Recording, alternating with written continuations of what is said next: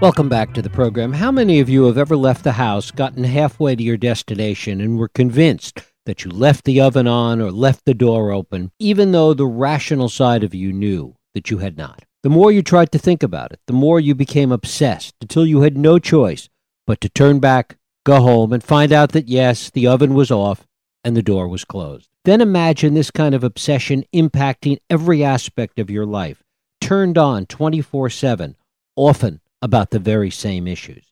That gives you just a glimpse of what it's like for someone with OCD, obsessive compulsive disorder. My guest, science journalist David Adam, has been dealing with OCD, our fourth most common mental disorder, since he was a young student. In his book, The Man Who Couldn't Stop, he gives us a glimpse of the illness, its causes, and treatments. David Adam is a writer and editor at Nature. Before that, he was a special correspondent for The Guardian, writing on science, medicine, and the environment. It is my pleasure to welcome David Adam to the program to talk about The Man Who Couldn't Stop, OCD, and the true story of a life lost in thought. David, thanks so much for joining us. Hello, thank you. What a terrific introduction. Thank you. Delight to have you here. When did you first realize that that something was wrong, that you had some kind of disorder, even if you didn't understand it at first, but that something was going on?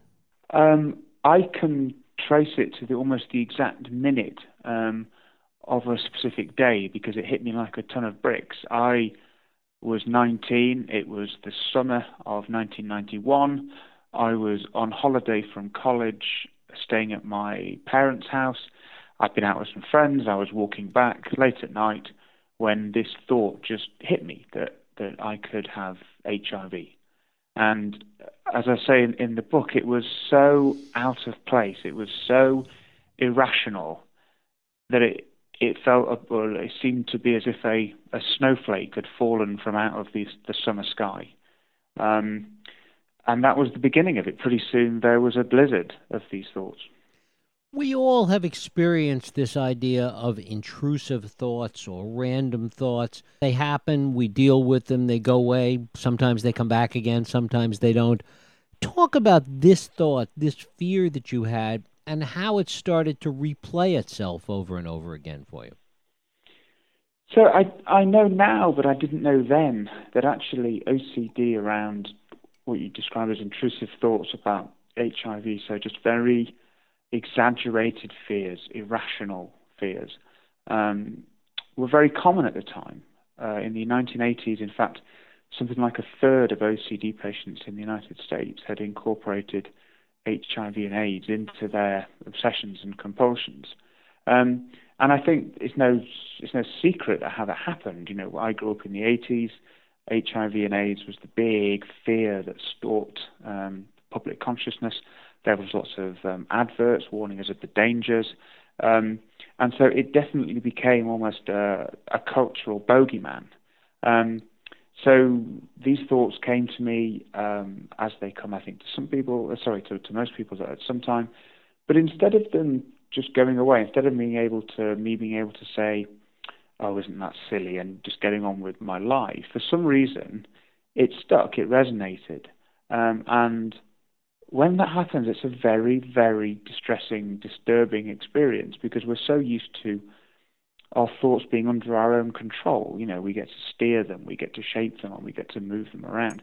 So when you have a thought which you can't make go away, and yet you know that it has no place in your head, um, it's a very difficult experience, and that is why um, lots and lots of people with OCD, as a response to that sort of thought which is stuck, they develop the rituals, the, um, the compulsive behaviors, because that is is a way to at least temporarily relieve some of the anxiety. Is OCD generally something that is randomized in that the, the obsession, the compulsion is about a whole range of things at any particular time, or is it more like your situation where it tends to focus on one very specific area? I think it does tend to focus on one very specific area at a time. Um, but you, in my case, it has been HIV for 25 years. Um, but in some people, the focus of the obsession does change. Um, so weirdly, even though I have this terrible um, obsessional fear of HIV, I don't particularly worry about cancer or indeed any other blood-borne illness. Um, whereas some people have a more generic fear of, of illness or um, of contamination, and when you ask them what it is that they're frightened that they will get contaminated with, they can't always explain what it is in specific terms. It's just sort of a vague sense of, of uneasiness. Um, and some people, they can have, um, a, say, a, a topic that they obsess about for years, and then almost overnight it changes. It goes from one thing to something else, and so the although the obsessional thought has completely changed, almost their their behaviour, their compulsions have not changed at all.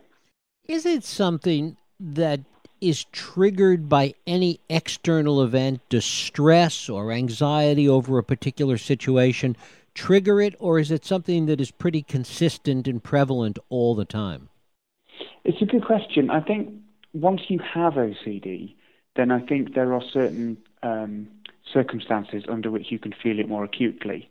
Um, and I guess that's the same with some other mental illnesses as well. So, you know, if you're tired, if you're a bit anxious about something else, if you're a bit stressed, if you're um, hungover, um, then you can it can hit you harder. Um, but the the difference between you know it, it fluctuating is is not that great really compared to the difference in just having it compared to not having it. How do doctors define OCD? Talk a little bit about that because as it as it's laid out in the DSM, it's changed also over the past many years.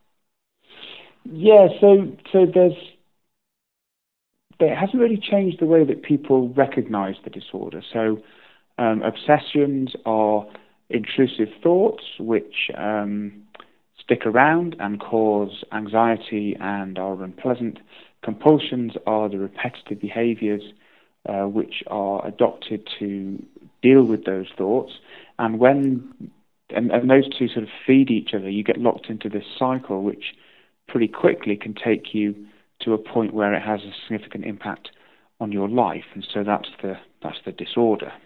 Um, now, what's changed with the DSM is the way that they categorize that in relation to other mental disorders. So traditionally, OCD has been classed as an anxiety disorder, and it's now not classed as an anxiety disorder. It's been placed in a new um, spectrum, con- uh, a, a, new category, which is a spectrum of conditions, um, of which OCD is one. But then there are a number of others which are linked by either obsessive thoughts or compulsive, impulsive behaviors. So, for example, um, Tourette syndrome, which is um, nothing to do with obsessive thoughts, but it is this um, inability not to perform certain, um, you know, verbal and physical tics. And what was the reason for that, at least within the community that put together the, the latest version of DSM? I, th- I think that's a good question. I think that there has become growing awareness over the last few years that it is possible to link these conditions in that way. And this is um, partly down to they find that similar treatments seem to help these people. So, from the fact that the similar, say, for example, drug therapies seem to help people with OCD and with, let's say, um, hoarding disorder or compulsive skin picking, then they sort of work backwards and say, well, if the treatment is the same, maybe the cause of the illness is the same. And if we if we group these illnesses together, then maybe we can start to study them together and to try and work out the links between them. To what extent are there medical and pathological underpinnings to this as, as opposed to it just being a mental illness? Well, I'm, I'm not sure there is a distinction between the two. I think it comes down to your sort of attitude to to the mind and the brain, I suppose. I mean, I'm a scientist, so as far as I'm concerned, everything has a biological basis. You know, it's even psychological illnesses have a biological basis because that's what we are. We are biology. You know, I don't believe that we have a, a soul or anything like that, which could be um, affected separately from the nuts and bolts and chemicals and electricity that's going on in my head, which ultimately is, is biological to be a bit more pragmatic about it, I think there are um, neuroscientific explanations for OCD, and that could be uh, misfiring circuitry in the brain, the part of the brain that is involved with um, perhaps uh, recognizing and responding to danger. Maybe something goes wrong in that circuitry, so we can't switch the alarm signal off. Um, other people have taken a more sort of psychological interpretation and have said that actually what seems to go wrong is the way that some people interpret and respond to these intrusive thoughts, which we know that almost everybody has. So, what is it about the way that I think compared to the way that somebody else thinks that makes those thoughts stick around in my head and not in theirs? Are we seeing more cases today? And if so, why do we think that is? I'm not sure we're seeing any more today. I think in the 80s and 90s there was um, some much better estimates, and, and, and that came up with the the idea that roughly about one in 40, one in 40, 40 people um, have OCD. Um, in the sort of before then, 60s, 70s, earlier, I think it was thought to be much, much rarer. Um, so I think the the incidence of it is is pretty stable now. I think people think between about two and three percent of the population have it. Um, although the number of people who report to doctor's surgeries um, with OCD seems to be less than that. So the most likely explanation is that people with OCD just are not seeking help. We do know that there is a hereditary component to it, though. Yes, we do. Um, we know that, um, crudely speaking, if you, if a member of your family has OCD, you're much more likely to get it. Um, what we don't know is whether that is down to genetics um, or whether it is down to a shared environment. Um, so, you know, a, a, parent who is very anxious about germs and goes to certain lengths to try and avoid them would, would you could see why that might pass on that kind of trait or that thinking to their child. But that's not, that's not a genetic um, transference. Um, as with most of these things, the answer is probably that it's that it's a bit of both.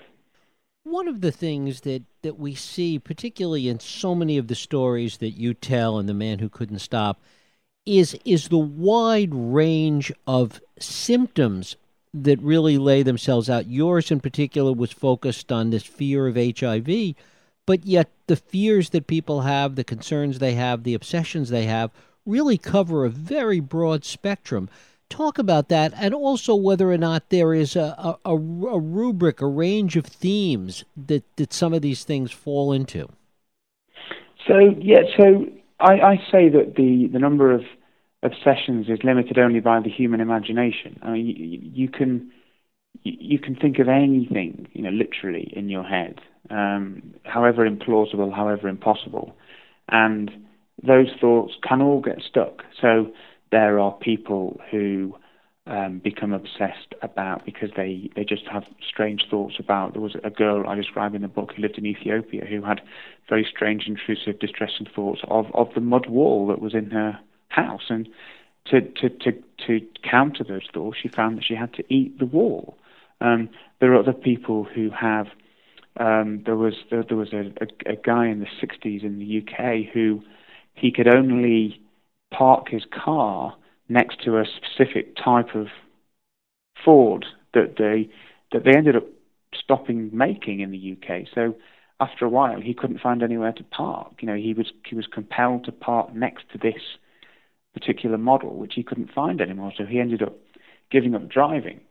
So so pretty much anything can be turned into an obsession. But having said that, you're right. They do tend to cluster around certain themes. Um, so a very common one is contamination, is germs. Another one is is a fear of, of harm, either to yourself or to other people. Um, depending on the culture, there are lots of um, obsessions along religious lines. So people who feel that they are having blasphemous thoughts or they have doubts about whether they truly are as um, devout as they would want to be. And then there are obsessions about um, symmetry, you know, needing to have things that are just just right. Um, some obsessions are around um, sex and uh, sexual desire. Um, some obsessions are around identity. So um, a, a, relatively common one is people who are who are straight have um, obsessional thoughts that they might be homosexual, or indeed people who are homosexual have intrusive thoughts that they might be straight, which clearly causes them great distress if they're with a if, if they're in a happy relationship, which often they are. If we look at these themes, then, does it give us any insight into the disease itself? Does it help us understand it in some greater way? Oh, that's a good question. I think, I mean, psychologists would say that it comes down to responsibility for harm. It's about, um, it's a bit like, I don't know if you guys over there, I mean, we have um, what we you know nits, hair, hair lice. Mm-hmm. And the, the, the big thing about hair lice, is, of course, is that you say to the children who get hair lice, well, you know, they only go for clean hair. Well, it's a bit like these really bad thoughts only seem to cause problems in in very pure brains. You know, like the more, the, the less likely you are to do something, almost the more likely that thought is to is to resonate and to cause you distress.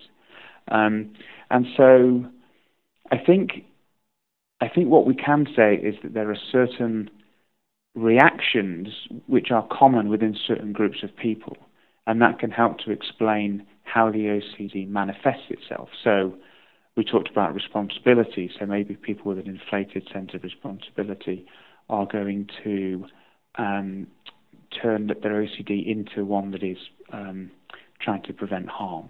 Or some people have a perfectionist sort of personality and if they were to develop OCD, it might be along the lines of things having to be symmetrical. Um, so I think there is there are some there are some explanations, but those are largely just based on trying to interpret what we see rather than based on any any sound biology.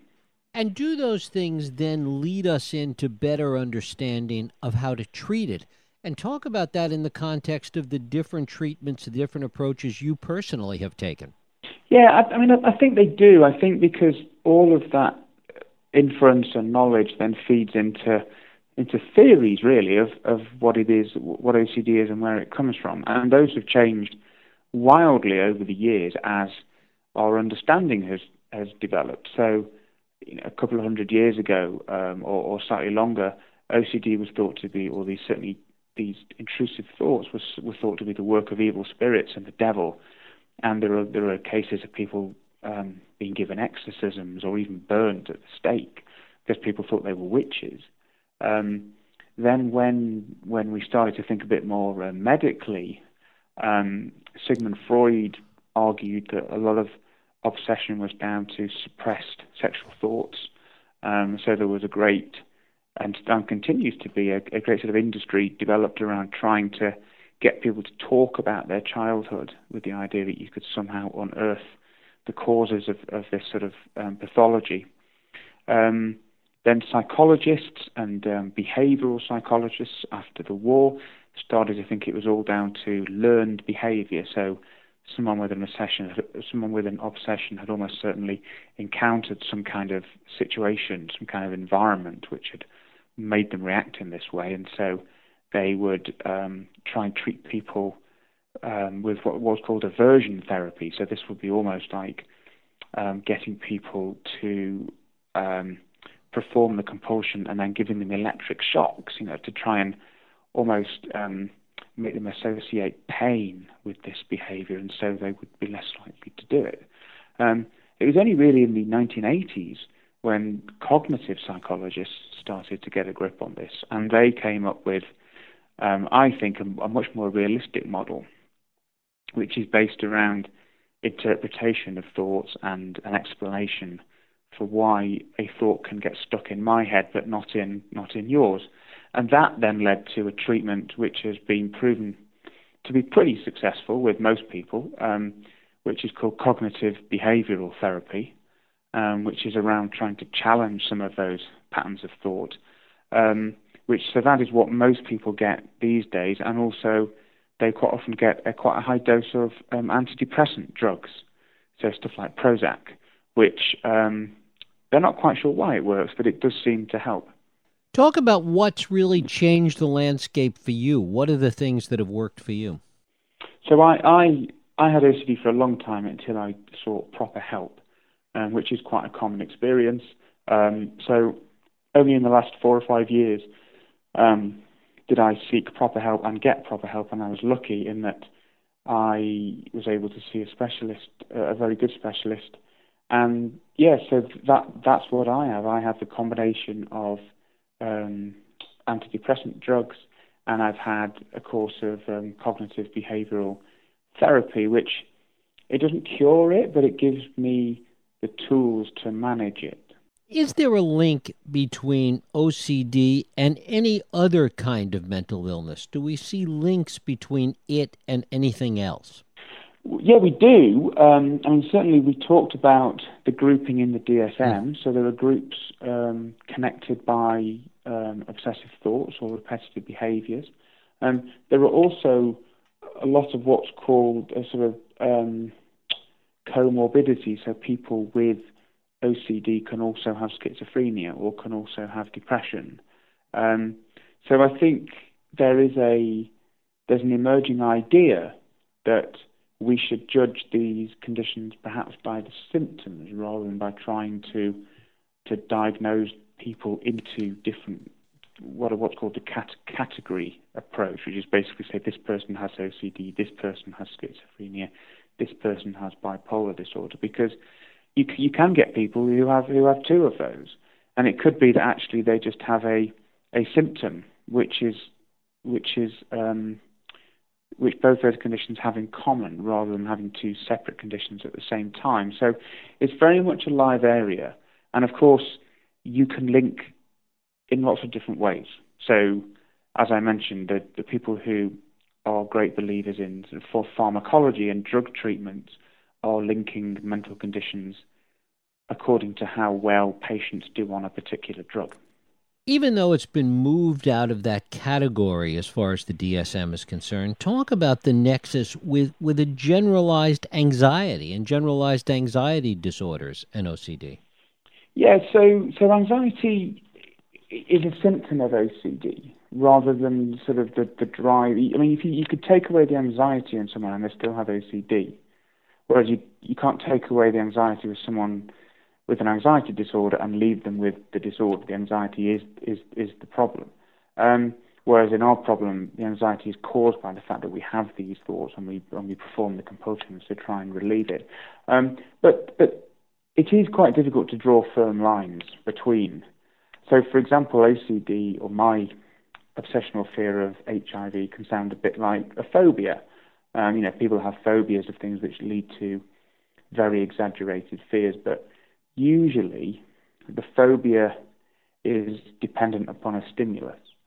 So someone who is arachnophobic, for example, scared of spiders, only only really causes them a problem when there is a spider in the room. You know, someone with a fear of, of heights is okay as long as they don't go out onto a high bridge. Whereas OCD is about the thought. So I can just conjure up a a completely disconnected idea or, or, or thought in my mind, which then causes me the anxiety, which is a bit different to to phobia. But then clearly there are also some some similarities, and and and you could make the case, I think, with lots of different mental illnesses that there are similarities. Right? I mean, eating disorders uh, are quite often characterized by very uh, irrational, intrusive thoughts about about how someone looks, um, and you could even go as far as things like compulsive shopping and compulsive gambling are are, are, are characterized by an inability to stop doing something, which is also a feature of OCD. Where is the contemporary research on this? What's being done to to better and further understand some of the things we've been talking about? So they do. Um, obviously, with the last ten or fifteen years, we can now image the brain. So a lot of the research is being done on MRI scans. So you put people in one of these machines, you look at the way the blood moves around the brain, you get them to do certain tasks, and that gives you a, a sense of of how the brain operates um, when we are doing certain things. And if you then compare normal people with people with OCD, you can start to see differences in the way that the brain seems to work. Now, it's it's some way from that to being able to say what the problem is, but you can perhaps at least narrow it down to a few regions. Um, other people are looking at genetics, so they are trying to look for genes or, or variations in genes that people might have in, uh, in common. You know, people with OCD, if they have very similar genetic markers, that might help to explain where it comes from, and it could even suggest a way of trying to treat it. Um, we haven't really got that far yet with, with the genetics. It doesn't seem to be particularly clear cut. And other people are looking in, in animals. I mean, you, you can make a case that some animals show um, compulsive behavior, um, and people have have um, essentially made mice, for example, that show OCD symptoms, and then they can treat those mice and make those symptoms go away. Um, and then there is the whole side of we're learning a lot more about sort of the, the cognitive problems of OCD just just through talking and monitoring and, and watching patients and how they respond to treatment. So you can then take the treatment that is already there, which is this CBT, and you can try and optimize it. Um, but but crudely, I I think there is a half decent treatment out there, and, and the biggest gains would be made by improving access to that treatment rather than desperately hoping that we're going to find a, a new treatment anytime soon. David Adam, the book is The Man Who Couldn't Stop OCD and the True Story of a Life Lost in Thought. David, I thank you so much for spending time with us today.